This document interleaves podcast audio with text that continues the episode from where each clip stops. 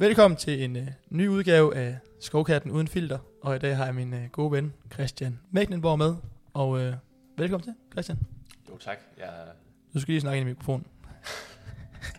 jeg er meget været over endelig at få lov til at, Det er at deltage i den her podcast. Jeg har fulgt med fra sidelinjen, og det har været lidt, været lidt tyndt med udgivelser den seneste tid, så nu tænkte jeg, at, øh, at jeg må tage noget initiativ til at få, få skudt gang i det igen. Ja, det er jeg glad for, at du har lyst til at, at være en del af det. Vi skal jo igennem øh, fem øh, meget øh, relevante emner for, for vores liv. Både noget sport, og noget politisk, noget covid, og så noget dagpenge-emner. Der er vi jo begge to meget... Øh, og så måske lidt øh, spiltips til senere. Ja, men jeg tænkte også, kunne vi ikke starte med lige at, mens jeg hælder kaffen op her, lige forklare øhm, om vores fælles, fælles fortid. Jo. Fordi det er jo ikke kun i skovbakken, at vi har, at vores veje egentlig er krydset igennem årene. Nej, vi har jo øh, mødt hinanden øh, på håndboldbanen to gange tidligere. I Norge. Ja, jeg tror egentlig også, at øh, vi måske har mødtes som ungdomsspillere, når vi, vi i Holstebro har, har, har givet lektioner til Silkeborg Vol øh, KFM. Det mindes jeg ikke. Jeg mindes, at jeg, jeg har aldrig nogensinde tabt til Team Tvis Holstebro. Det er i hvert fald løgn. Til gengæld, vi møder jo, øh, jeg kan huske, vi møder år, et år, der møder vi Tvis. Og der har I jo vores øh, nuværende fysisk træner, øh, den øh, koreanske løber på venstrefløj. Og så har I Troels, og I har dig.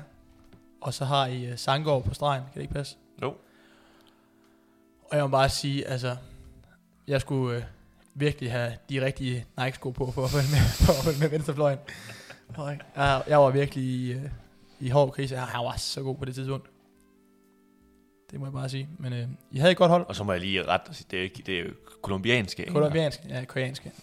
Ja, altså, det er jo, det er jo lidt sådan hver sin ende af verden. Men altså, en dejlig fyr ellers. Mhm. Men jeg synes, ham og Troels, de var nogle trælse mod, modstandere. Der er ikke mange parti tvis, jeg kan lide på den tid. Tænker jeg så, jeg også mødt, den bedste tvis-spiller, jeg har mødt, det er ham, der spiller med, øh, med, øh, med skin, ikke med skin, med den der ben, hvad hedder det, protese. Hvad hedder han? Han havde også, han spillede anden division på det tidspunkt. For tvis. Øh, Mateus? Ja, ja.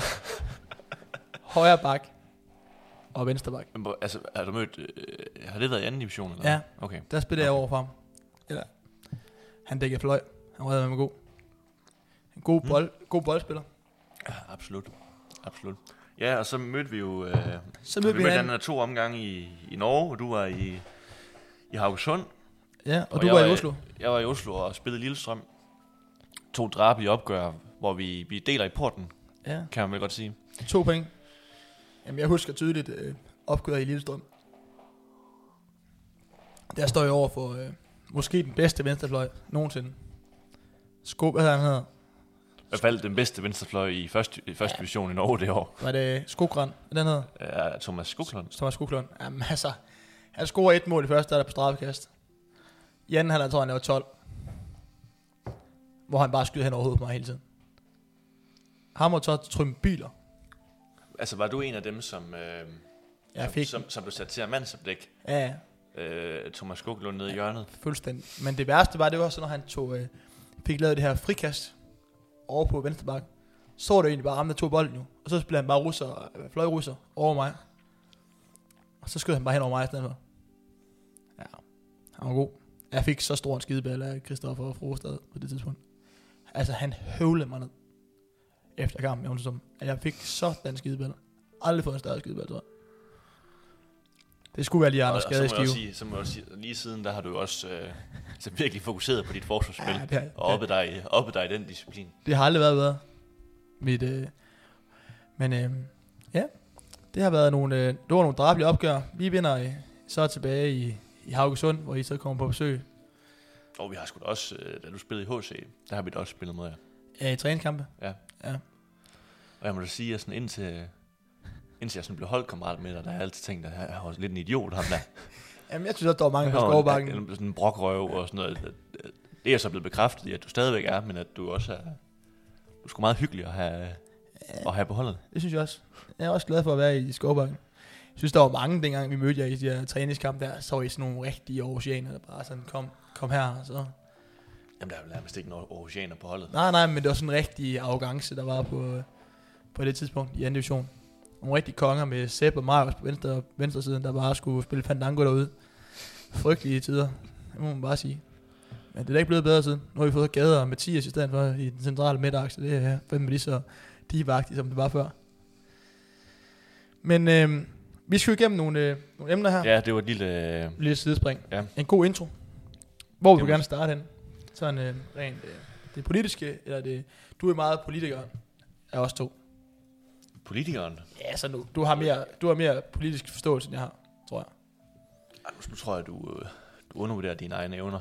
Nej, jeg, jeg kan kun noget, som måske øh, Venstre kan finde ud af.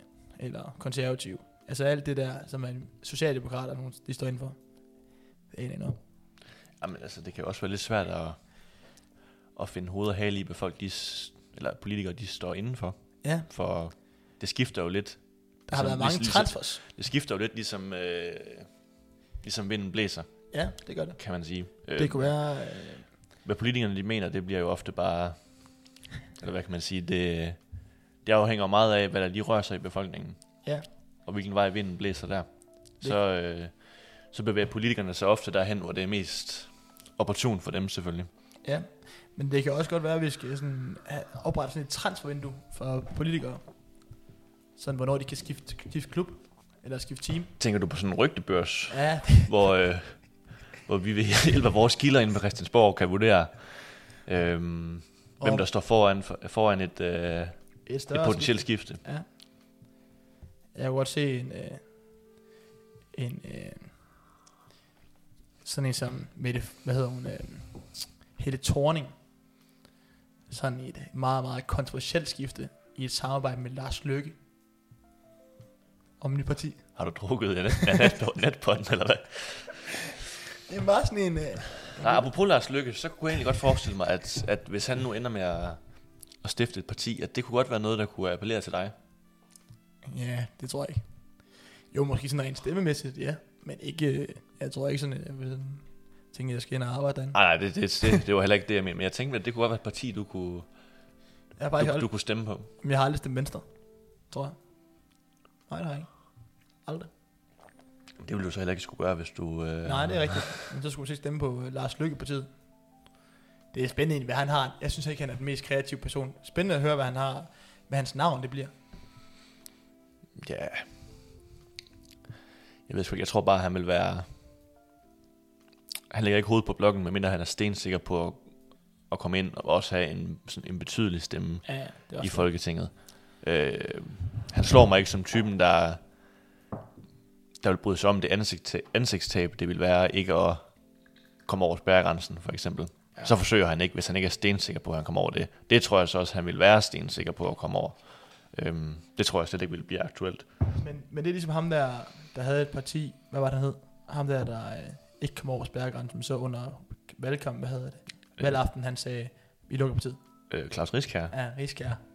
Men det lukkede vel så ikke helt alligevel. Jeg har ikke helt styr på, hvad status er på partiet lige nu, men han er stadigvæk politisk aktiv. Øhm, så jeg tror måske, han endte med en konklusion, der hed, at, at han følte sig lidt forpligtet til at fortsætte sådan politisk, øh, sin politiske aktivitet, når der faktisk var nogen, der havde valgt at stemme på ham. Ja. Og så brugt så meget tid på at markedsføre hans parti under mm. valgkampagnen. Nå, men øhm, der er jo... Øhm, det nyeste politiske emne, det er jo, at øhm, eleverne, der går på gymnasiet, de skal testes 72 timer eller 48 timer før. De skal, hvis de gerne vil op til fysisk undervisning, så skal de have en negativ test. Er ja, du, nu, nu havde vi jo lige det her... Øh, i, i, i, i, talende stund har der jo... øh, øh, Har der lige været doorstep øh, møde med, eller doorstep pressemøde med Nick Hækkerup og Magnus Heunicke og Pernille rosenkrantz teil Tegl. Øhm, Spændende udvalg af tøj. Og vi hørte det kun lige lidt sporadisk, så, øh, så var den sådan præcise ordlyd i, øh, i lempelserne fra på mandag, hvad det lige er, det har vi ikke helt styr på. Der kunne vi selvfølgelig godt have lavet, øh, have lavet lidt skarpere research, inden vi trykkede på start på båndoptageren her. Øhm, Men, men synes du, det er en god idé, at vi skal testes, testes inden vi skal møde op i skole? Eller gymnasieelever skal møde op i skole? Eller er det for meget af det gode? Tør du smide hovedet på blokken her? Jamen, jeg, jeg sidder faktisk og bliver lidt i tvivl om, hvad det egentlig indbefatter. Altså, det er vel ikke, fordi de skal testes hver dag? Er det ikke lidt ligesom, en, at de skal have en ugentlig Ligesom- test, eller skal de testes to te- gange testes. i ugen? Eller? Så vidt jeg har forstået, så skal de testes 48 timer, inden de skal møde på skolen. Negativ. Okay, Og så hvis, men, du, skal, men hvis du skal i testes... praksis så vil det jo betyde, at man skulle Hver anden testes. Ja. Ja. Øhm, Det er mange test. Altså, hvis man... Ja, det er jo så det økonomiske aspekt i det. Det har jo selvfølgelig også været, øh, været, været virkelig op. Øhm, der er blevet slynget rundt med tal, som jeg ikke ved, om passer, og det vil være 100 milliarder om året, med, hvis man skulle forfølge den der øh, teststrategi. Øhm, altså sådan på landsplan, og ikke kun ved gymnasieelever. Men jeg synes, hvis man kan gøre det på en eller anden nem måde, og måske i form af, jeg ved ikke, om man kan lave en eller anden form for kviktest, øh, som måske ligger tæt på skolerne, at det kunne være, det kunne være en løsningsmodel. Ja. Øhm, så det bliver sat lidt mere i system, end at man skal fremvise en, en test senest 48 timer før, for den er ikke nødvendigvis gældende, eller, eller den, den er ikke nødvendigvis retvisende jo. Øhm, Nej, det er rigtigt. For det er jo ikke sikkert, at du på daværende tidspunkt, at du fik taget testen, altså at du var smittet, eller at du var tilstrækkeligt smittet til, at det bonger ud i testen. Præcis. Øhm, det kan godt være, at du kun 12 timer før, at du skal møde op til undervisning, at du der vil blive testet positiv. Ja. Så jeg, altså det vil selvfølgelig fange nogen i opløbet. Det er der, ikke, det er der ingen tvivl om. Men jeg tror, at, øh, at kviktest, det vil være vejen at gå der. Og det tror jeg måske egentlig også er det, som de arbejder hen imod. Øhm, nu var der pressemøde for et par uger siden også, hvor, hvor Magnus Heunicke, han blamerede sig med, at nu havde vi fået nogle kviktest, de her næsetest, som skulle 3-4 cm mindre eller kortere op Ja. i næsen. Det er spændende. Øhm, så jeg tænker da måske, at, at det er kviktesten, som man på sigt vil skulle indføre. Øhm, Ja.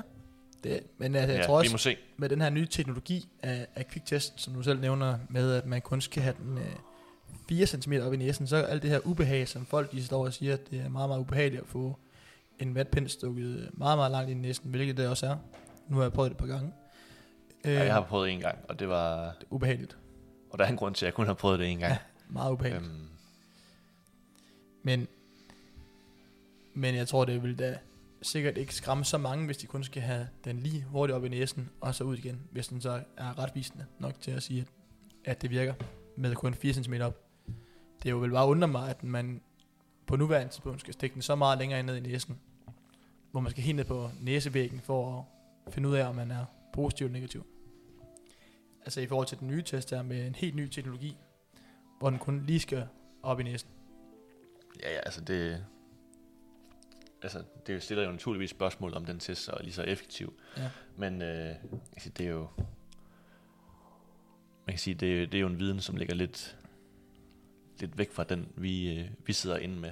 Øhm, og, og det er jo måske også lidt det, der får folk til at blive frustrerede, det er, at, at øh, langt hen ad vejen, så kan vi kun læne os op af, hvad folk, der er eksperter på det her område, øh, de ved noget om, og vi kan egentlig kun ja, bare gøre, hvad de Ja. siger, fordi vi ved ikke bedre, vi kan godt have en mening om det, men vi har ikke noget belæg for at, og mene om næsetest eller halstest er det bedste og mest effektive. Øhm, vi kan kun forholde os til det, vi læser. Ja, Det er rigtigt. Men, men tror du så, det bliver sådan noget med, at der kommer en... Hvis du nu siger, at ansatte det bliver kviktest, som bliver det, som bliver brugt mest, når det er gymnasieelever, der så skal, skal testes, inden de skal i skole. Øhm, tror du så, at der bare møder 1000 elever op, så kører de bare en af en, og så bliver de, må de vente i et eller andet lokale for at få at vide, om du er positiv eller negativ over en sms, og så kan du så gå i skole. Så kan du eventuelt møde op klokken 7 og stå og blive vendt på at testcenteret, det åbner, inden du kan møde i skole 8.20 måske. Ja, jeg ved ikke, hvordan det praktisk, det praktisk set skulle, skulle indsætte, eller skulle, øh, skulle realiseres.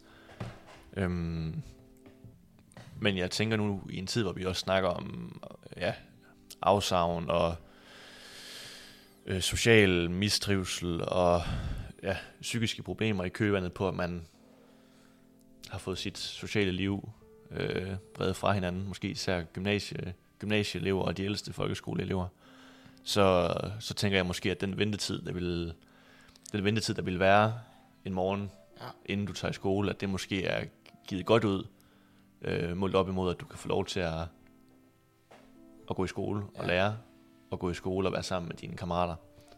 Det tror jeg også er, er klart det, hvor som er det største aspekt, det er det der med, at man, man savner lidt at være sammen med sine øh, klassekammerater, og være i skole til stede, hvor man kan være i nærvær med, med nogle mennesker, man formentlig holder meget af. Mm. Øh, og har, kunne, har fundet ud af undervejs i den her øh, digitale periode, at man har savnet endnu mere, end man først havde forventet. Øh, så jeg tror da også, at man har lyst til at vente på, at den her at man får svar på de her tester, men jeg synes, at man, jeg synes, man skal lave sådan et form for pas, altså en vaccineagtig pas, hvor man sådan siger, at man laver et skolepas, og så kan man vise det her til en lærer eller til en rektor og sige, at jeg er testet negativ inden for 12 timer eller 14 timer, eller hvad det skal være, 20 mm. timer, øh, for at man kan komme i skole. Øh, så synes jeg, man skal gå med mundbind, når man sådan er uden for klasselokalet, og øh, måske i starten. Eller sådan, når man går rundt. Jamen altså, jeg hilser da alle tiltag, som får os i retning af et mere, en mere, mere normal hverdag igen. Det hilser jeg da velkommen. Det, det bliver vi sikkert meget klogere på den kommende tid, hvordan det rent praktisk bliver, bliver ja. ført ud i livet. Det bliver i hvert fald spændende. allerede startet nu her fra 1. fra 1. marts, ja. hvor det bliver genåbning rullet ud i nogle kommuner og regioner, som jeg forstår det. Jeg tror, det er Region Nordjylland, ja. øhm, hvor... Ej, nu begiver jeg mig ud i noget, som jeg ikke øh, har helt belæg for. Det kan I alle sammen gå ind og læse om på, øh, på tv2.dk. Ja, tv2.dk. Men jeg tror også, Bornholm er åben for det meste, faktisk. Øhm, de har 0 ja. smittet. Ja. Øhm, så gælder det bare om at holde folk væk fra, holde folk væk fra øen. Ja. Så må de stoppe færgen. Sige, der er ikke en adgang coronafri område. Nej, det ved jeg ikke, man kan. Men øh, i hvert fald, så tror jeg, at det bliver vigtigt, at man sådan får, som de selv siger, det der delvise genåbning nu her, at det har en... Selvfølgelig vil der sikkert være flere smittet de kommende par uger, men jeg tror, at det, at det ikke har, at det ikke er så mange flere smittet, øh, sådan at man har, at man kan sådan gradvist åbne mere og mere, til man sådan på et eller andet tidspunkt rammer en, øh, en normal hverdag frem imod øh, 27. juni, hvor de mener, at alle er alle er blevet vaccineret, ifølge Magnus Heunicke. Ja, ja, og indtil da, så må man jo bare tage en, en, en kalkuleret risiko, ja. som de her lempelser jo selvfølgelig også er. Øhm, det er nok der, det er vigtigt at huske på, at at fokusen hele tiden har været, at sundhedsvæsenet ikke skulle blive belastet, og mit indtryk er der i hvert fald lige nu, at der er vi langt frem. Øhm, så måske er det måske de afledte konsekvenser af restriktionerne, som vi skal til at have lidt øje for. Det er i hvert fald også det, der er politisk slagsmål om i øjeblikket. Men, øh, ja, det bliver... Det er, jo, det er jo altid sjovt at se, øh, oppositionen er jo altid uenige om, hvad regeringen de mener med åbninger, og uenige i deres eksperter, og det ene og det andet, og det tredje og det fjerde. Så det bliver jo, det er jo sikkert en, det bliver sikkert en, en god gammeldags magtkamp inde på Christiansborg, om hvad alle andre partier de mener i forhold til regeringen. Ja, selvfølgelig. For det, de vil jo selvfølgelig ikke gøre det for komfortabelt for regeringen at, at mene det samme. Øhm, så er man jo ikke rigtig i opposition, kan man sige. Så er man, så er man et støtteparti. Ja, ja men, øhm, altså, men i den her tid, så synes jeg også, man bør være enig i, i nogle ting. Altså, man bør også kunne støtte øh, regeringen om at tage nogle valg i en svær tid, hvor om det så er det korrekt eller ej, så synes jeg da stadigvæk, at, det, at der bliver for meget mudderkast mod hinanden, selvom man altså vi kæmper jo stadig om, at et fælles Danmark, det skal op og stå, som det var engang. Sådan umiddelbart synes jeg i hvert fald. Jeg synes, der bliver for meget sådan hysneri om, at så er de uenige her og der, og så altså, i stedet for at man prøver at skabe et, omkring det her emne, skabe et fælles, nogle fælles retningslinjer. Altså jeg ved godt, at folk de kæmper om stemmer og så videre, og det er jo, Det er jo selvfølgelig klart. Jeg synes bare, det er ærgerligt, at, at der skal altid være en diskussion om, hvorvidt man er uenig eller enig om, at de eksperter, man har ansat til at tage nogle øh, øh, meget, meget tunge beslutninger omkring den her genåbning, og, øh, og de mener, man kan åbne meget mere, end hvad eksperterne mener. Ja, men, men, men den der fælles retning, som, som vi så i de to første, måske tre første måneder af, af pandemien, den må vi bare få længst forbi. Ja, det er vi. Det er, øh, nu er det politik. Ja, nu er det virkelig politik. Men øh, jeg er jo ikke den store politiker. Jeg har også stoppet med at, at følge lidt med i den her politi- politiske. Jeg synes, der er for meget øh, hysneri omkring, hvem der skal, som vi nævnte tidligere, sådan skifte parti, og så er der noget, nogle rigsret mod øh, Støjbjerg, og så og så videre. Altså, der er meget altså, sådan turbulens derinde, føler jeg. Inde på Christiansborg. Jamen, det, man må sige, at det har været, øh, at der har været gang i den det seneste år. Ja. Ikke kun med, med coronahåndtering, men også med ja, partihopper og en tidligere statsminister, der meldte sig ud af Venstre. Og ja, altså hele, Ja. hele sammensmeltningen i Venstre. Sammensmeltning i Dansk Folkeparti. Ja, nedsmeltning af, af Venstre måske. Ja, fuldstændig. Men nu når vi er i gang med at snakke om det, så kan vi jo snakke om det her med genåbningen, der skal ske for 1. marts af. Om at der kommer nogle lempelser. Hvad, øh, hvad er din umiddelbare tanke til, at, øh, at detaljebutikker de begynder at åbne igen? Og øh, er det noget, du får brug for den, øh, den kommende tid? Altså nu er jeg jo... Øh, altså nu er jeg jo en, der... Altså hvis jeg skal ned i byen og shoppe, så skal det helst overstås på, på 20 minutter. Jeg kan strække mig til en halv time, men derefter så bliver al energi simpelthen suget ud af mig. Øhm, så jeg synes, at det er godt, at butikkerne åbner igen. For så kan vi få gang i hjulene, og folk kan komme ud og, og købe noget tøj, eller købe nogle møbler, eller hvad det er, de gerne vil. Øhm, det er nok ikke øh, en mulighed, jeg vil, jeg vil benytte mig så meget af. Øh, altså, jeg er, jo, jeg er jo sådan en typen, der får, der får nyt tøj to gange om året. Til jul, og så til min fødselsdag. Ja. Øhm, Du er så, ikke, så jeg er ikke den store shopper. Det, jeg godt kunne bruge, det var, at frisøren de snart åbnede. Jeg render simpelthen rundt med Ja, hvad vil du kalde den? Med- øh, en, en fedtet hjelm. Høstakken. Jeg kalder det, ja, høstakken. Jeg blev, øh, jeg blev lige stusset hele vejen rundt i kanten for, ja, det er det, snart en måned siden. Men, øh, Du har ikke turet lige siden. men toppen, den er meget tung. Det er tung. Ja, Du har ikke overvejet den, øh, i starten blev kaldt, jo, blev den jo kaldt for øh, coronafritsen. Karsemodellen. Jamen, den har jeg, øh, den har jeg prøvet faktisk øh, i min første sæson i, herude i Skovbakken. Der, der blev jeg kronravet i, øh, i Rosun. Okay. Så jeg har ligesom haft min periode med kort hår. Og det er ikke noget, du skal Og prøve? jeg har også haft min periode med langt hår. Så resten af mit liv, der skal jeg bare have et sted mellem. Okay. Så du skal ikke, du skal ikke tilbage og prøve karsemodellen igen? Nej, det, Den øh, fungerede ikke? det tror jeg, der er delt mening om. Okay. Øhm, måske overvejende øh, i sådan øh, andel i negativ retning. Men øh, Men, nej, jeg tror, jeg, jeg tror lige, jeg endnu forholder mig til at... Okay. Jeg forholder mig lidt roligt og afventer og ser, om, øh, om frisørerne de ikke åbner inden for, Tålmodigheden, for en er overskuelig tidsramme. Tålmodigheden, den har du stadigvæk. Ja, det har jeg. Du er ikke på vej til at lave en, øh, en, en af dine gode kammeraters øh, udgave af Eminem. og lave en øh, Real Slim Shady 2.0. I en, Nej, jeg tror ikke... I en Øh, hvid udgave. nej, jeg tror ikke... Øh, Du vil ikke passe i sådan en afbladet montering, som Mads Foss han, øh, han løber rundt med lige for tiden. nej, altså, jeg, jeg tror ikke, der er så mange frisyrer, der egentlig klæder mig. Den her, den har jeg haft... Øh, ikke lige den her, men... Øh, den har jeg jo haft nærmest siden... Øh, Ja, den har haft i et par år. ja, et par år, ja. Ja. Så, øh, så jeg holder mig til leverpostejen og Ja. sådan den, den halvlange hjelm. Og hvad med skægget? Trimmer du selv det? Ja, det bliver i stusset i, Okay. en gang hver anden uge. Så er du ikke, det er ikke, fordi du savner barberen har åben. Øh, nej, det, jeg har faktisk kun været, øh, været hos barberen en enkelt gang her i Aarhus. Faktisk ikke så langt herfra, hvor vi sidder Okay. fra din lejlighed her nede i, hvad hedder det? Så det hedder Aarhus Barber, hvor man lige kan få en lille fadøl, mens man... Øh, Det er nemlig bare et rigtig dejligt sted. Det må jeg bare give dig. er det også noget sted, du... Øh, Det er faktisk dernede, jeg bliver barberet. Hvis, sådan, hvis jeg har lyst til sådan at gerne vil barberes, Mm. så går jeg derned. Ja. Jeg synes, det er et dejligt sted. Og så får jeg måske lige en cognac. En god, sådan autentisk øh, Ja, italiensk sted. Ja, god stemme dernede også. En Så- fæl duft af, Af voks, Ja, ja. sådan rigtig... og aftershave. Ja, lige præcis. Så føler man altså gammel, når man begynder at lugte af aftershave. Ja, når jeg kommer hjem. Ja. Men, så det er faktisk det, det du savner mest, det er, at frisøren de lige åbner en, øh, om en uges tid. Ej, altså... Hvis de nu havde med på andet. Altså, det er jo ikke, Ej, jeg vil sige, at, altså ud fra det øh, personlige, så er det frisøren.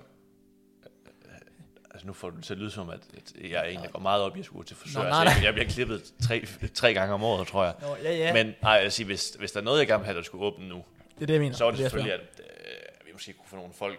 I hallen. i hallen eller til, øh, på stadion eller sådan noget, selvom det ikke lige er noget, jeg, at jeg gør så ofte. Øhm, og så skal barne, de skal også Ja, snart åbne. en Det er, kold det er, ja, jeg tror, øh, at det man savner mest, det er at skulle uh, bare lige kunne mødes med nogle, med nogle gutter, og så få en, en kold fadøl eller to et eller andet sted. Ikke at man skal ned på floor og Ej, jeg og der synes, bare det, at man lige kan komme ud og sidde og, og hygge sig, selvom det også er fint at få en bajer, bajer derhjemme, men Ja, det vil jeg også sige.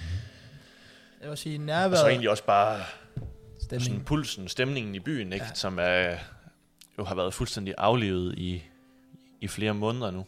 Øhm, Det, det, altså, det ligner jo, ligner jo en spøgelsesby, når man sådan går ned igennem ja, ja, det strøget her, klæder, når ingenting er åbent. det klæder jo rigtig Smilets by, som den så bliver, bliver kaldt. Nej, det klæder sgu ikke nogen byer. At, Nej, øh, nej, overhovedet ikke. Det er det helt enig med dig. At der ikke er nogen aktivitet. Men jeg- jeg- Det er jo det, der gør det fedt at, at bo i en by, det er, at der sker noget, at der, er- 100%. der er liv i gaden. Ja, men, Øh, ellers så kunne man jo lige så godt bo ude på, så, ude på ude i hem. ja, det kunne man. Hvor- hvor, hvor, hvor endte så henne? Jamen, det er jo der, hvor Glud- han er fra. Nå, okay. Hvor på skiveegnen. Ja. Men så du vil gerne have, at øh, baren åbner, og du lige kan få lov til at spille slag firmandsfest. Kunne det være noget? Jo, det kunne sagtens være noget. Og et par bajer. Øh, Så, så Ej, jeg håber bare, at vi stille og roligt kan få, ja, gang i julen. kan få, få åbnet det hele op igen, så, så der kan komme noget liv i byen. Ja, det ville da være skønt. Og liv i de små butikker, der kæmper. Ja, det synes jeg også er, er virkelig, altså alle de der butikker, der ikke har nogen webshop, eller, eller virkelig er i problemer mm. sådan rent økonomisk, det synes jeg, det, det er ved at være, ved at være et hårdt, hårdt liv at stoppe hver dag og tænke, at man taber Mm. penge konstant. Øhm, hvor spørger du ikke efter kaffe? Det var fordi, du sad og talte, så Nå. du skulle ikke væk fra mikrofonen jo. Øhm, men ja, altså jeg tror også det der med, at der bare kommer en lille smule gang i, øh, en gang i, i byen, og der bliver åbnet stille og roligt op, det tror jeg vil være, vil være rigtig godt, og så håber jeg da, at folk stadigvæk kan overholde de restriktioner, som nu engang er, så vi øh, forbliver i det her lave, der er sådan er til at kunne forsvare mm. i det her Mm. antal af smittet, og kontakttallet er, er et sted, hvor man kan styre det, og det er... Øhm, og så håber jeg da, at, at når vi kommer længere hen på sådan foråret, sommeren, så håber jeg, at vi kan stille og roligt åbne endnu mere, i gradvis med, at vi får flere og flere vaccineret. At, øh, at på et eller andet tidspunkt, så ser det, så, ser, så lysner det op for den her meget mørke tid, vi snart har været igennem et år. Ja, jeg tror også bare, det er vigtigt, at der at folk bliver stillet lidt en, en gulerod i udsigt. Ja. Altså jeg tror, de seneste måneder her, der har der været så meget uvidshed om, at altså, der har ikke rigtig været noget lys for enden af tunnelen. Øh, så kommer der den ene, så er der den britiske variant, så er der den sydafrikanske, og jeg skal komme efter dig. Øhm, så jeg tror, det for mange har virket, altså mange har været lidt modløse over, at der ikke rigtig har været nogen udsigt til åbning og udsigt til, til bedre tider. Øhm, fordi kommer der så en ny variant, virker vaccinen så ikke mod den, og er den vaccination, vi er i gang med nu, så forgæves og sådan noget. Øhm, til synligheden så viser det sig så, at den er, vaccinen også virker mod de her, øh, Mutationer. ja, ja, forskellige Mutation. mutationer. Ja. Det lyder bare så voldsomt at sige mutantvirus. Ja, det er vildt nok. Øhm, så derfor tror jeg, det er, det er vigtigt, at vi får åbnet op noget øh, nu her fra, fra 1. marts, så altså vi ligesom føler, at vi bevæger os fremad mod bedre tider. Øhm, jeg tror, nu skal vi heller ikke være så trist det hele. Nej, nej, jeg, jeg, tror, også, jeg tror, at øh, vi bliver nødt til at lukke ned for det politiske og det covidiske emne. Og så kommer vi jo til mit yndlingsemne. Øh, måske ikke helt. Jo, jeg vil sige, Lad os lige prøve at snakke om nogle hobbyer, du har fået over det seneste års tid. Fisker du efter noget bestemt her? Det er bare fordi, der er jo rigtig mange under øh, øh, covid-19, der har sådan set, at vi skal købe sommerhus, og vi skal have båd, og vi skal have hund, hundevalp. Og... Men jeg ved, at du har gået andre veje. Du har fundet øh, både øh, Sudoku, Sudoku og kryds og tværs frem. Og øh, hvornår, hvornår kommer du ind til den dag, hvor du får øh, både sixpence og pipe? altså, der går forhåbentlig lang tid. Men, øh, men ja, altså, der, der er jo mange, der, der siden marts sidste år har, Fundet nye har, hobby? in, har fundet nye hobbyer. Øhm, investeret i øh, gaming setups derhjemme og begyndt at, at spille CS og bruge mange timer ind på, ind på DOS 2. Men, øh, og jeg var sådan også lige ved at falde i den der, og jeg var inde og, lige inde og prøve at skulle downloade CS. Okay. Men der var simpelthen, der var simpelthen ikke plads på min computer. Nå. Så jeg gik lidt den anden vej. Mm. Øhm, og genoptog en gammel fascination, eller en gammel interesse øh, i form af Sudoku og kryds og tværs. Ja, det er jo... Øh, Der er der jo sådan et, øh, et dejligt tillæg, der hedder Hjernesport i Jyllandsposten, hvor man øh, kan få en masse forskellige opgaver, man kan løse. Og, okay. Altså, det, det har jeg egentlig altid godt kunne lide. Er men øh, det er ikke IQ altid, man har haft tid til at gøre det, men det har man jo selvfølgelig haft lidt ekstra af her under, Ja. under corona-nedlukning. Og så, øh, hvad, hvad følger der sådan med i sådan en, en øh, hjernetræning? Er der også sådan noget IQ-test og sådan ting? Nej, overhovedet ikke. Det, det er jo bare tidsfordriv at sidde okay. og løse krydsord og sudoku og sådan noget. Selvom jeg altså ved tidligere lejligheder er altså virkelig, jeg har virkelig der trådt i spinaten. Øhm, da jeg til en julefrokost øh, med nogle gutter hjemme fra Holstebro, øhm, hævde sudoku med, som min, som, som, som min, øh, min underholdning til, til julefrokosten, hvem der kunne løse en sudoku hurtigst. Og der har jeg simpelthen bare overvurderet øh, Interessen? drengenes øh, sådan matematiske eller logiske, logiske evner. Øhm, og det hører jeg stadigvæk fra den dag i dag. Det er vel 4-5 år siden, at altså, vi skal alle sammen normalvis have, have en form for underholdning eller Ja, konkurrence ja. med til sådan en julefrokost der. Okay. Øhm, og den faldt ikke i god jord. Nej, meget ukreativt. Øh, så jeg er blevet mobbet lige siden. Ja. Øhm, Hvad, hvis du nu sådan selv skulle snakke om dit... måske øh, også velfortjent. Ja, det er jo ikke den, ikke den fedeste underholdning at have med sådan en gang matematik. Men hvis du nu sådan skulle... Øh, nu skal jeg give dig en, sådan en karakter fra... Du får fra 0, 2 til 12. Dit niveau inden for øh, Sudoku. Hvor god er du? Ah, Så giver jeg mig selv en 10'er. Okay. Du er ikke helt Magnus Carlsen klog nok til at sige, at du er... Ej, Men jeg er altså, også... men altså, jeg er ret tålmodig. Så jeg kan godt sidde i lang tid og prøve at finde løsningerne. Men indimellem, så, så kan det også godt bare blive for svært.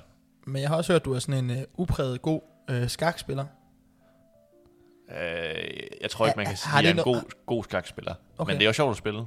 Så det har jeg faktisk også, øh, det, er også en det har jeg også øh, Men det var nemlig det, jeg har hørt. genoptaget lidt her. Jeg ved ikke om... Og det var faktisk før, at øh, jeg fik set Queen's Gambit. Okay. Hvad synes du om den serie egentlig? Den har du også set herunder. Ja, den er god. Okay, ja. Den er god. Spændende. Mm. Det er altid... Øh, det er altid spændende at se en serie, hvor, hvor hovedpersonen eller flere personer er rigtig gode til en ting. Ja. Og det må man sige, at... Øh, Der kan spille skak. Ja. God med bønderne, ikke? God til at være aggressiv på pladen med bønderne. Med bønderne. Med bunden. I ental. Bønder i flertal. Er vi ikke enige om det?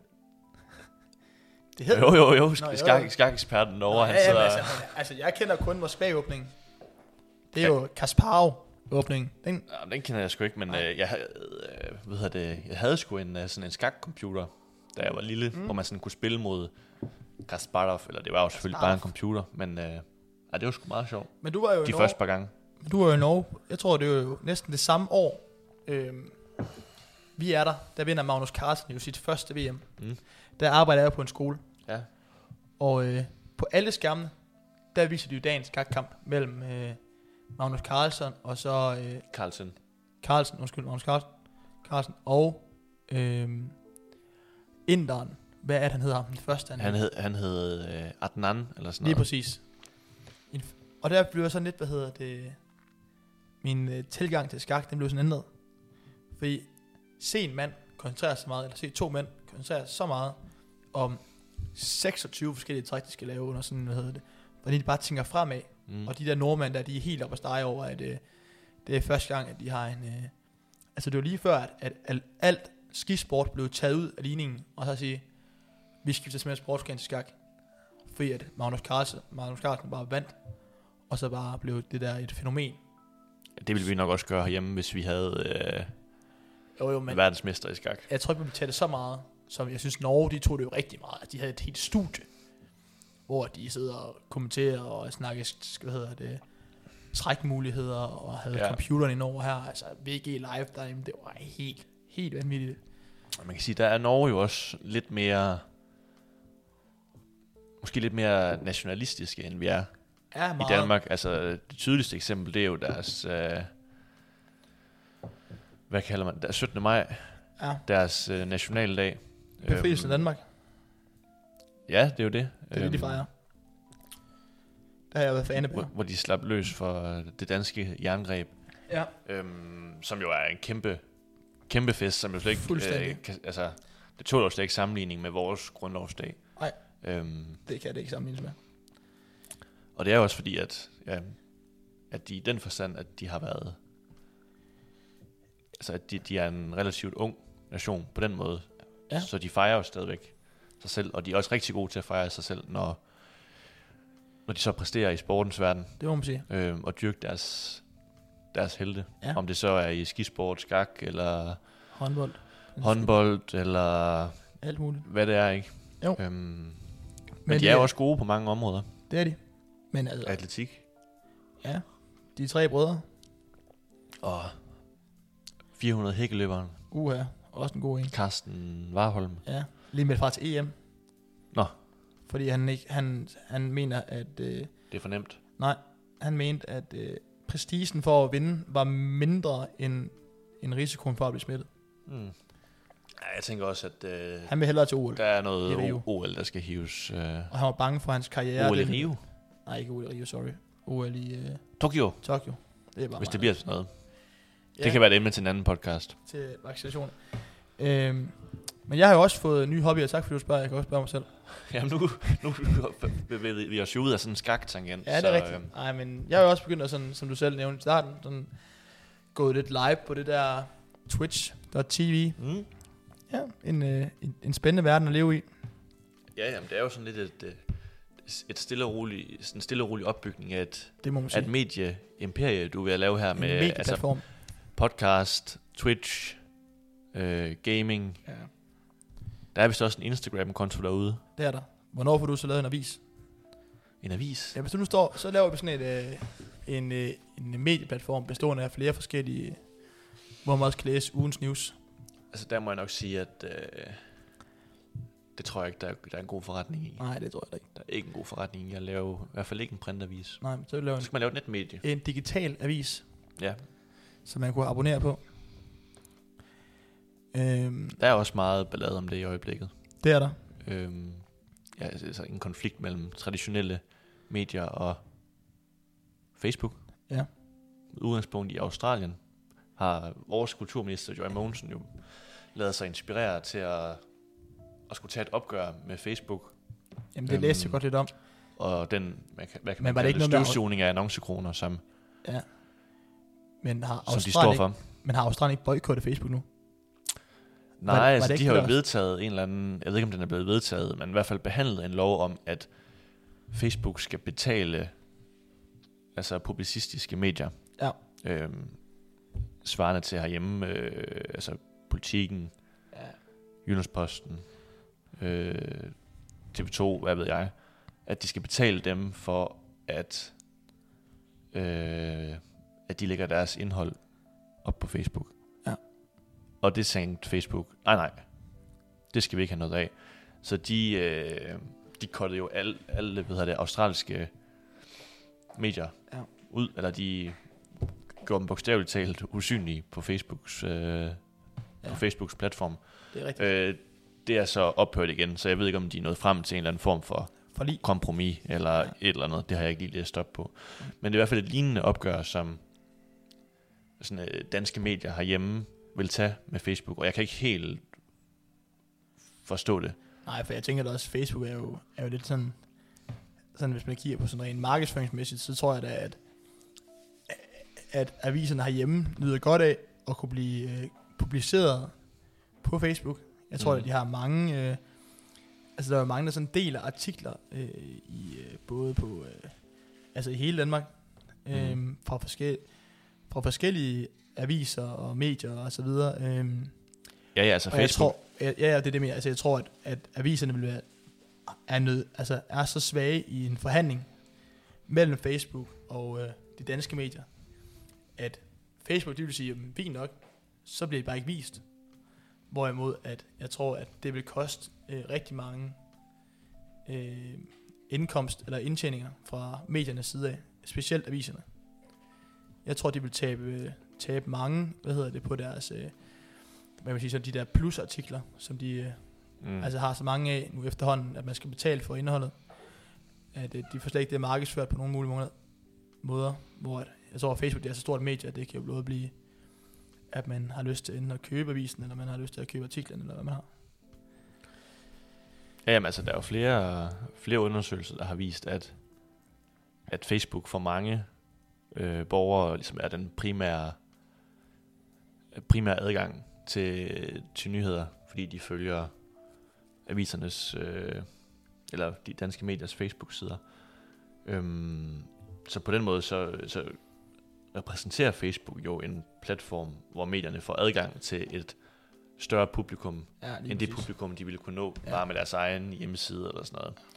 Øhm, men det, som er mediernes argument, det er jo, at, at Facebook, de kapitaliserer på deres indhold. Ja, ja. Altså, de bruger nogle penge på at lave nogle artikler, som kommer på Facebooks platform, øhm, som genererer noget aktivitet, som, som igen er noget data, som Facebook jo bruger over for potentielle annoncører på Facebook. Det er jo det, sådan, Ja. ret simpelt forklaret, så er det jo sådan, det fungerer. Og at Facebook, de ligesom tjener penge på den trafik, som bliver skabt omkring mediernes indhold, det er ligesom det, medierne, de mener, de skal have betaling for. Jo, jo. Men det kan jeg da også godt forstå, men altså, man må bare...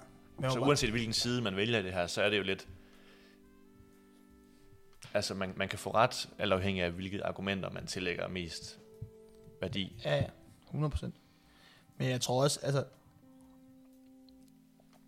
Jeg tror bare, at Facebook, de er så store, altså at de vil sige, om de tjener, altså så vil, på et eller andet tidspunkt, så skulle medierne bukke under, og så sige, okay, men så bliver vi nødt til, at, at de, hvad hedder det, at alle den her data, for der er kun to, sådan, lige nu, datadrevne virksomheder, altså i, der er så store, Google og Facebook, som i princippet har nogle algoritmer, som kan, kan man kan finde alle, med, alle danskere. Sådan, når man kigger på det sådan overordnet set. Med alt det data, de har på folk. Og det tror jeg bare, man skal passe på med at spille sig op imod. Som, som medie, som, sådan som Midtjyllands Avis, eller politikken, eller hvad de hedder. Altså, der er også en grund til, at de har en Facebook, øh, hvad hedder det, side, man kan følge, sådan de kan blive, sådan de kan reklamere derinde på den platform. Og det tror jeg bare er vigtigt for, i hvert fald for mediernes side af. Jamen, At jeg de tror ikke bare, undgår det er, det, er en, det er en risiko, som, som medierne de er villige til at tage, fordi de i øjeblikket står på en brændende platform med, lad os sige det mildt, altså udfordrede forretningsmodeller. Jo, jo. Øhm, så jeg tror bare, de bliver nødt til at prøve at finde en eller anden måde at, øh, at tjene nogle penge på. Øhm, Jo, jo, det gør det. Men altså, det har de fået deres, sådan, deres digitale abonnenter, kan man jo sige, at det har jo været, har jo været deres indtægtskilde, og så deres salg i, i aviser. Eller i fysiske. Men der er bare et eller andet komisk i, at, at traditionelle medier, de mener, at Facebook skal betale dem for at lægge indhold op, hvis eneste formål faktisk er at få læserne væk fra platformen. ja, ja. Altså, du kender det, Det jo selv, hvis der er en eller, anden, en eller anden artikel, der på... Øh, altså, der er... jeg har en eller anden fængende overskrift, men hvor man ikke rigtig får har styr på indholdet, eller man ikke rigtig ved, hvad historien den handler om. Øhm, og formålet med den, det er jo, at du skal klikke på den, så du bliver genereret ind på mediernes egen side, hvor de så har kontrollen over, over data, dataflowet. Øhm, så jeg synes bare, det er lidt en, en mærkelig diskussion, og jeg synes, det bliver spændende at finde ud af, hvad... Det bliver, Jeg tror, det bliver et langt, et langt togtrækkeri. Men helt sikkert, men det er jo bare, altså, jeg tror også bare, at altså, alle de her eksterne links, de får data fra, er jo bare, altså også vigtigt for de traditionelle medier, at de har de her, at Facebook overhovedet har lyst til at publicere dem. Fordi de vil slet ikke have den samme opmærksomhed, hvis, lad os sige, BT, Ekstrabladet, Se og Hør lever meget under de her øh, hvad hedder det, sensationsnyheder, og hvor de laver nogle clickbaits overskrifter. Altså, de bliver jo nødt til at blive altså blive fremmed, altså blive vist på et eller andet sted. Mm. Og der tror jeg, at Facebook er et fantastisk medie til at bare... Fordi jeg tror, at de har fået endnu flere kliks end nogensinde før, ved at man ved, at det bliver, enten bliver delt, eller det bliver... Og det der dans.dk, eller hvad det hedder, som også er sådan en, en gøjlet øh, gorilla-medie, som, hvad hedder det, som på en eller anden måde bare får kliks, fordi de har lavet en eller anden vanvittig overskrift, øh, alle mulige danskere går ind og læse på. Mm. Men øh, vi mangler jo et emne. Det er sportslige emne. Et, øh, et nyt superhold i øh, dansk herrehåndbold er ved at være øh, på trapperne. Det kan man roligt sige. I spidsen er Mikkel Hansen og Jan Larsen. Øhm, Du tror, Jan Larsen han selv trækker, trækker i kamptøjet og går ind og... nej, men altså han finansierer jo sammen med, Ja, sammen med deres bagmænd, eller deres, øh, deres øh, rige onkler, som man kalder det. mm. Øh, er på vej til at skabe et, øh, et superhold med Christian Bjørnsson, Mads Spencer Larsen, Niklas, Niklas Landin. Niklas Landin. Ja, det var Er også det, noget, er det noget, du hører på vandrørene? Eller Nej, hvad? det var bare en rygte, der gik her for nylig læst Nå. på TV2, at Nå. altså, han ville også være, kunne være en mulighed at hente hjem i 2022. Der tror jeg altså mere på, på Jannik Gren. Det tror jeg også. Han er jo fra Lemvig af, Mm. Og har fortid i Aalborg. lige præcis, som har været med til at vinde DM af Aalborg. I et, øh, så jeg tror, altså, det ligner, det ligner et hold, der vil vinde DM, uanset hvad, tre år i streg. Ja, den tyder meget på. I hvert fald, hvis de... Øh, hvis flere af de rygter om om, øh, om tilgangen til truppen, de, de holder stik. Øh, Mikkel Hansen i sig selv får jo en et langt stykke hen ad vejen. Men der skal jo alligevel være et, øh, være et hold omkring. Men hvis du har ham og Mads, Mensa Larsen, så har du en svensk landsholdsspiller på højre bak, så har du der ved at, være, ved at have et hold. Mm. Og så har du nogle gode fløje, og du får Christian Bjørnsen på højre fløj, og du har Buster Jul og... Jeg ved ikke lige, om jeg synes, Christian Bjørnsen, det er ham, der, der bliver tungen på vægtskålen der, i forhold til, om de vinder DM. Nå, nej, nej, det er jo klart. Altså højre fløj har vel ikke så meget at sige i sådan en sammenhæng. Det ser vi selv på Skovbakken i går.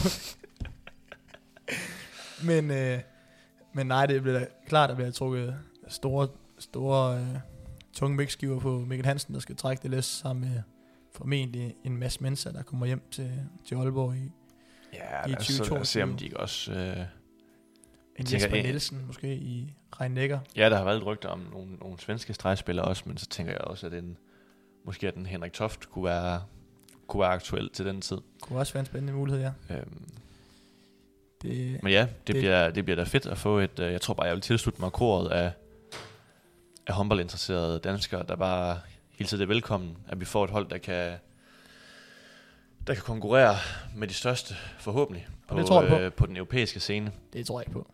Jeg tror simpelthen ikke på, at Mikkel Hansen i en alder af 34 har sammen med en, en masse Mensa og, og eventuelt en anden højre, hvad hedder det, Hoxer på højre bak, kan, kan drive det der til en øh, eventuel Final Four. Det kan de, øh, det kan de godt skyde langt efter, det tror jeg ikke på.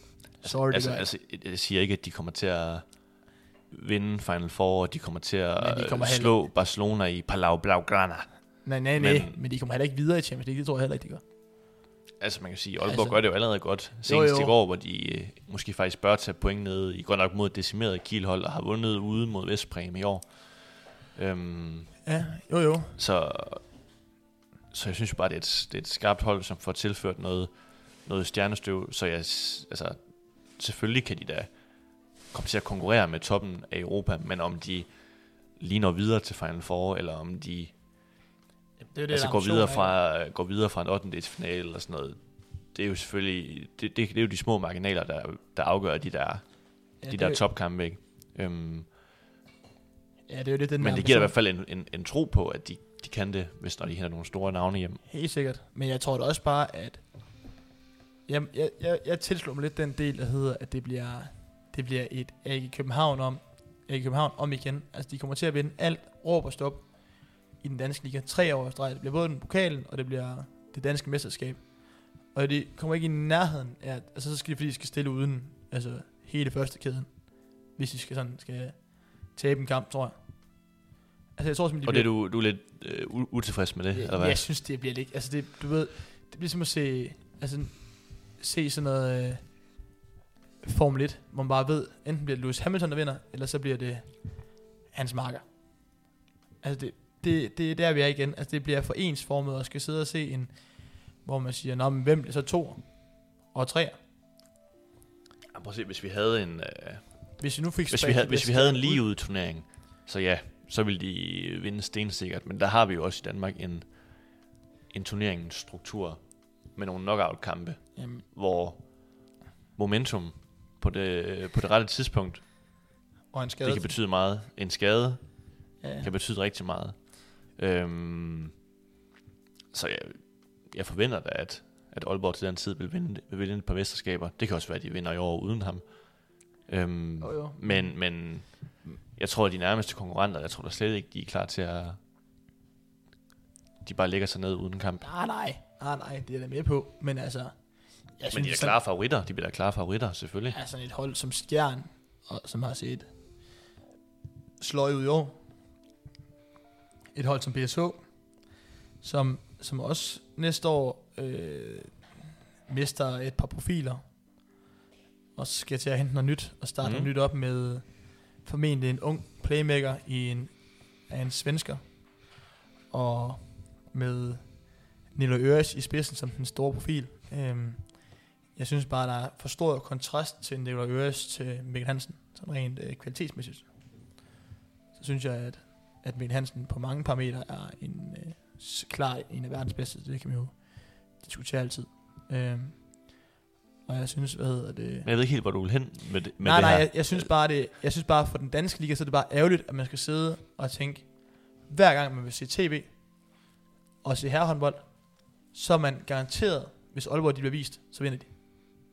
Jeg tror ikke på, også selvom det bliver en knockout bedste tre og sådan ting, der, der tror jeg ikke på, at de kan, at de kan, hvad hedder det, at de kan tabe med det hold, der er de formentlig men, kommer til men at når man... Nu kan det være, at du, er, altså, du har spillet håndbold selv i mange år, og har måske en lidt anden indsigt i spillet end, end herre fra Danmark. Men jeg tror bare heller ikke, at man må underkende, at altså, her fra Danmark tuner ikke nødvendigvis ind på en håndboldkamp, fordi at de vil se en tæt kamp. De tuner også ind, fordi de gerne vil se Mikkel Hansen spille, Jo, jo, eller de gerne vil se Mads Mense spille, eller selvfølgelig. hvem det nu er.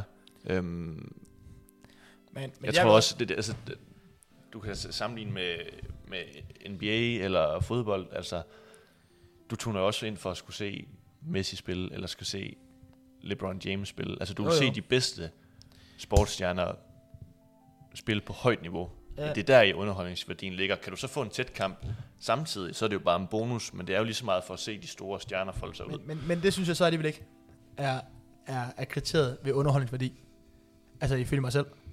Altså jeg synes, det har været det fedeste, sådan, har virkelig været fedt sidste par år, efter den her ikke København dominans, at der har været flere ombud til at vinde dansk mesterskab.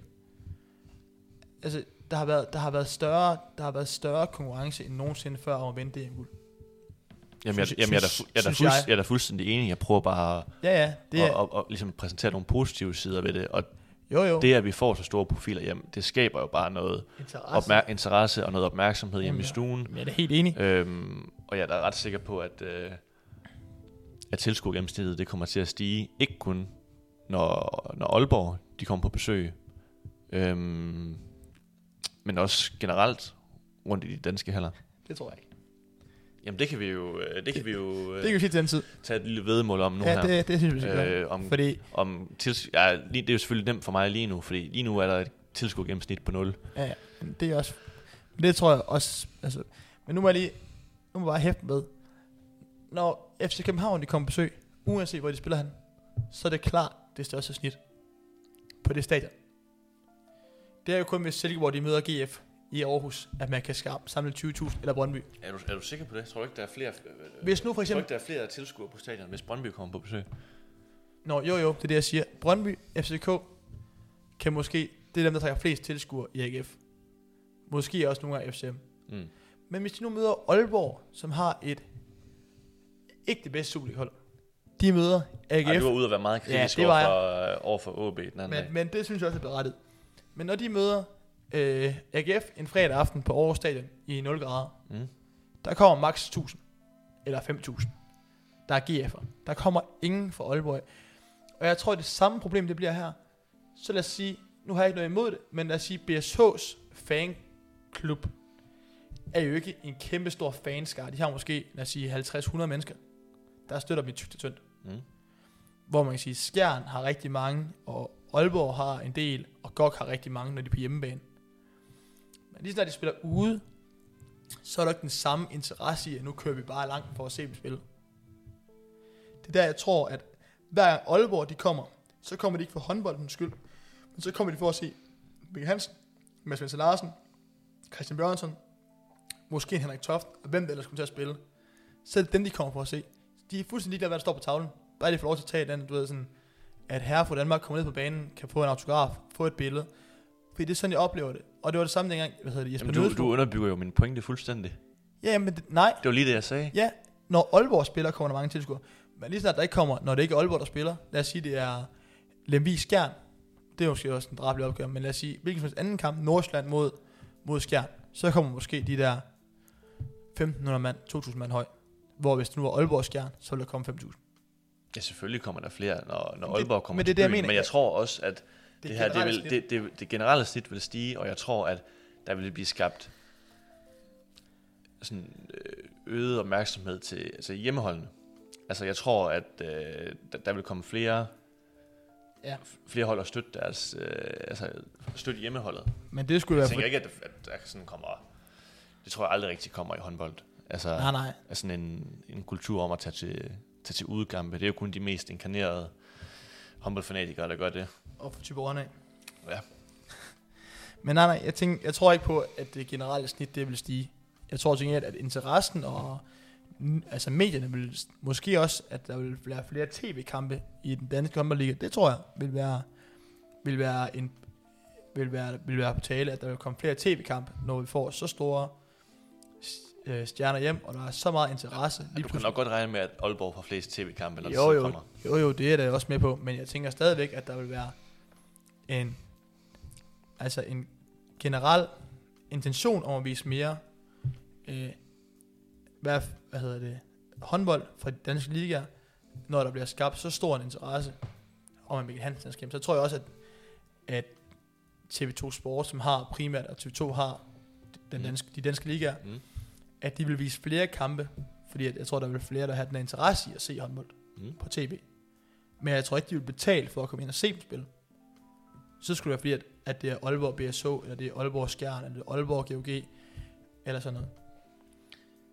Men synes du, de andre sådan store hold har, sådan, har sovet i timen med, sådan med at hente? For nu sige, at nu kommer der en, en rig mand ind her, eller en rig onkel ind her fra Aalborg, der siger, nu henter vi det hele. Nej, jeg synes ikke, man kan sige, at de har sovet i timen. Altså, Aalborg har jo bare haft de rette økonomiske forudsætninger, Men vi har, og har bygget det stille og roligt op over nogle år, øhm, til at de nu kan tage det her ret store spring alligevel. men der er jo også øhm, en mand i Øhm. Skjern, der har mange penge. Ja, men man kan sige, de har jo også, de har også forsøgt at hente, hente store profiler hjem. Jeg tænker bare ikke lige, at den, Anders Sikker og Thomas Mogensen, nogen, der har haft, Ah, kommer nej. til at få lige så stort, øh, der har haft lige så stort impact, som, øh, Ah, nej. som Mikkel Hansen han kommer til at have.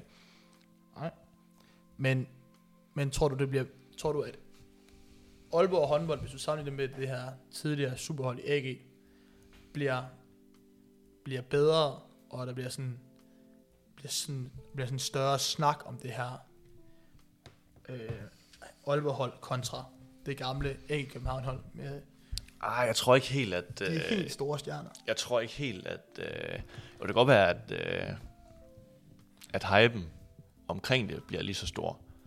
Øhm, jeg tror, Mikkel Hansen i sådan i offentlighedens opfattelse er en større stjerne nu, end han var dengang, hvis man ser isoleret på ham.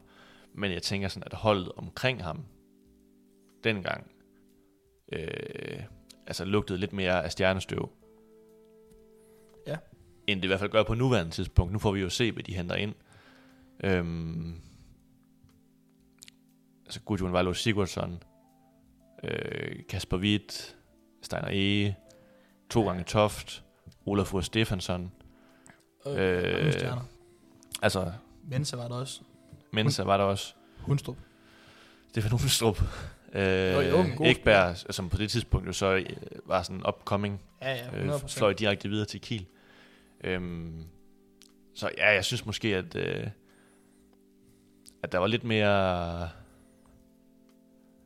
lidt mere stjernestøv omkring holdet dengang, men nu ved vi jo slet ikke, om, om de er færdige med at, med at handle ind endnu. Man kan også sige, Øhm, men, men det viser jo så også at være lidt et, øh, stort sats.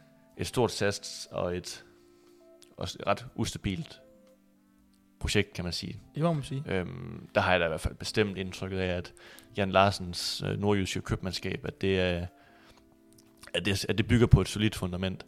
Og det tror jeg også er bedre Øhm. end uh, Cash Jespers uh, fundament. Og ja, det tror jeg bestemt også. Øhm, men dermed ikke sagt, at, at jeg tror, at, at Aalborg vil være et hold, der kan blande sig på den europæiske top de næste 10 år. Det kan godt være, at de har ambitioner om det, men altså, nu har de bygget op, lagt lag på sæson for sæson, og så kan det være, at de der for 22, måske de får tre, Jeg tror også tre, år to med to, Hansen. tre, måske fire år, altså øh, på virkelig højt niveau. Ja. Og så, når, ja, så kan det så være, at Sargussen, han er så gammel, at han skal tilbage til den tid.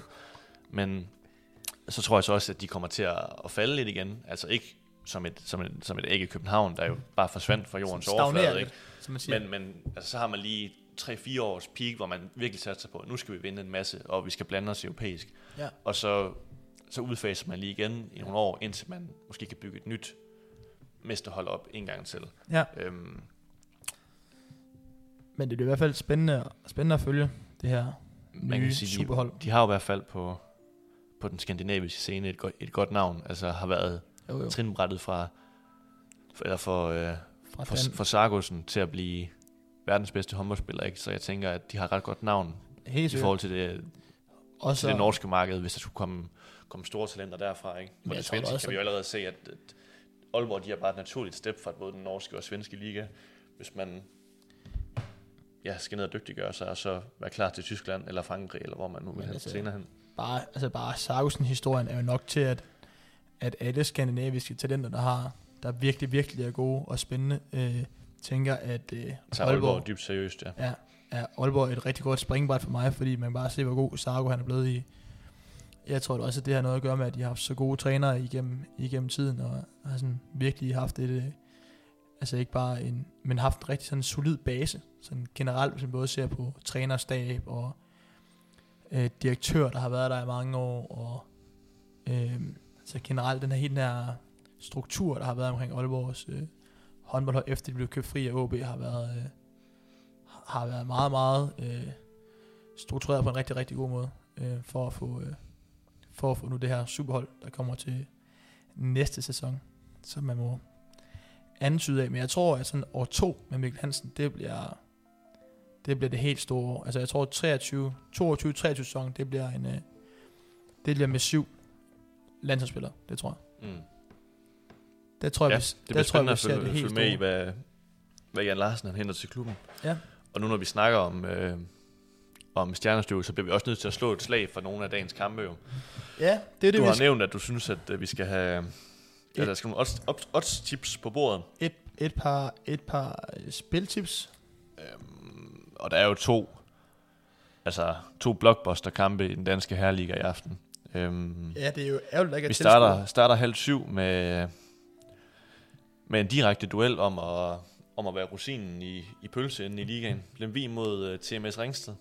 Alt afgørende opgør for begge, for begge parter. Og jeg må sige, at min sympati, den ligger, den ligger nok hos Lemvi. Ja. Øhm, Ja, ja, jeg må... hvor jeg kender flere spillere. Ja. Og så har vi 2030, det vestjyske derby Ja. mellem uh, TTH og Skjern, og der kan der jo ikke være nogen tvivl om, at, uh, at man skal både håbe og, og forvente en, uh, En Bronx, sejr. en hjemmesejr til dragerne. Ja. Men jeg må sige, jeg, jeg, jeg tror, jeg tilslutter mig... Øh, jeg tror på krydset i dag, i den første kamp. Jeg tror på, Krydset, Ring- odds 8. jeg, jeg tror på, at Ringsted, de vil gå efter... De tror jeg, de vil være tilfredse med et point. Så øh, jeg tror også godt, vi kan forvente en tæt kamp. Og der tror du, at det, at Ringsted godt kan nøjes med et point, Det er de det øh, at de, at kampen ender i en situation, hvor de kan spille på det ene point der. Det, det, det tror jeg vil være deres øh, øh, yndlings... Altså vil være deres helt store drømmescenarie. Det vil være, at de kunne selv... At de står med et point i hånden. Mm. Mm. Lad os sige 30 sekunder igen, 40 sekunder igen. Så jeg tror på en øh, på at Lemvig får banket en solid, solid defensiv op, og hiver en sejr på to-tre mål. Jamen, jeg, tror- jeg, jeg, tror, det bliver, jeg tror, jeg tror til gengæld også, det bliver, det bliver få mål. Det bliver meget nervøsitet. Jeg vil måske også gerne hvad hedder den, tilslutte mig sådan en under. Under 55,5 måske. Jeg tror på en, øh, en 22-22 måske. Jeg tror også på en lav score. Helt klart. Altså, til gengæld den anden kamp, der tror jeg, der kan blive, øh, der kan blive et bombardement af mål. Ja, det kan der. Det kan der. Øhm, så jeg ved sgu ikke lige, hvad jeg skal grave frem af, Men øh, af- der af er også... Øh. Jeg synes jo, at øh, dit odds 8, det er jo så, så højt, at det er svært at, at følge op på. Nå, ja, ja, men det skal også rammes jo. Altså, jeg, jeg tror jo på, at det, sådan, det kan måske godt blive ramt. Men vi kan jo lige hæfte til de her to Champions League-kampe, der også er. Hvad tror du til gengæld, i, du tror på...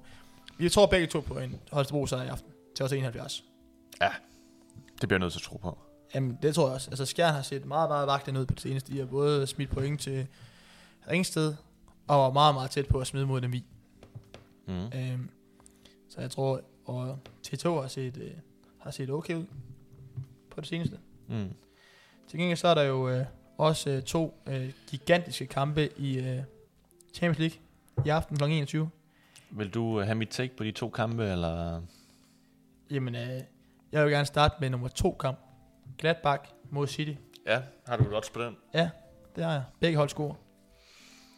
Jamen, det er jo lidt i, øh, Jeg i, tror samme, også i samme retning som mig. Altså, jeg tror på... Øh, over to og et halvt mål. Ja, over 2,5 mål. Jeg kunne, jeg, kunne, jeg, kunne, jeg kunne godt se en, en 2-1 eller 3-1 sejr til City. Jamen, jeg kan også godt gå med på 3,5. Jeg tror, at jeg tror enten så scorer Thuram, Player eller, øh, eller Embolo fra Gladbach. Øh, men så tror jeg, at City-maskinen også øh, kommer stille og roligt i gang. De har set øh, meget, meget giftige ud på det seneste. Selvom de kun vinder et mål, eller 1-0 over Arsenal, så har de godt nok set, øh, De ser bundsolide ud. ja, de ser ud til at have en øh, spille blændende. Spiller meget, meget flot. Øh, de første 30 i hvert fald mod øh, Arsenal. Der får de altså en øh, lektion i fodbold. Det er som at sige ung mod gammel, når der bliver spillet intern kamp på øh, skovbakken træning. Og højre siden er meget, meget varmt over os for tiden. Altså, der er du altså, gammelsholds svar på sådan en Marais Ja. type. Det er jeg faktisk. Ja. Jeg har faktisk mere sådan de brøgne. Finder de gode afleveringer i dybden. Nogle dage. Nå, men det var, det var det, jeg tænkte, at jeg måske mere var sådan det brøgne, Ja, det brøgne type. ikke. Nej, Men, men så så har, har vi det andet anden kamp opgør. Ja, og der har jeg jo virkelig, øh, skal vi deklarere, der har jeg jo en aktie i, øh, i Real. ja, Og det som jeg altid har støttet. Det, det ser jo sort ud. Øhm, Altså, jeg vil, jeg vil det tal. med, jeg synes bare lige, jeg vil, jeg vil oprise øh, skadeslisten. Ja. Benzema, Carvajal, Hazard, Marcelo Militao, Odriozola, Sergio Ramos, El Capitan, Rodrigo og Fede Valverde er alle sammen ude. Øhm, så det bliver op ad bakke. Ja, Jeg har svært ved at se, at Real de laver mere end et mål i hvert fald.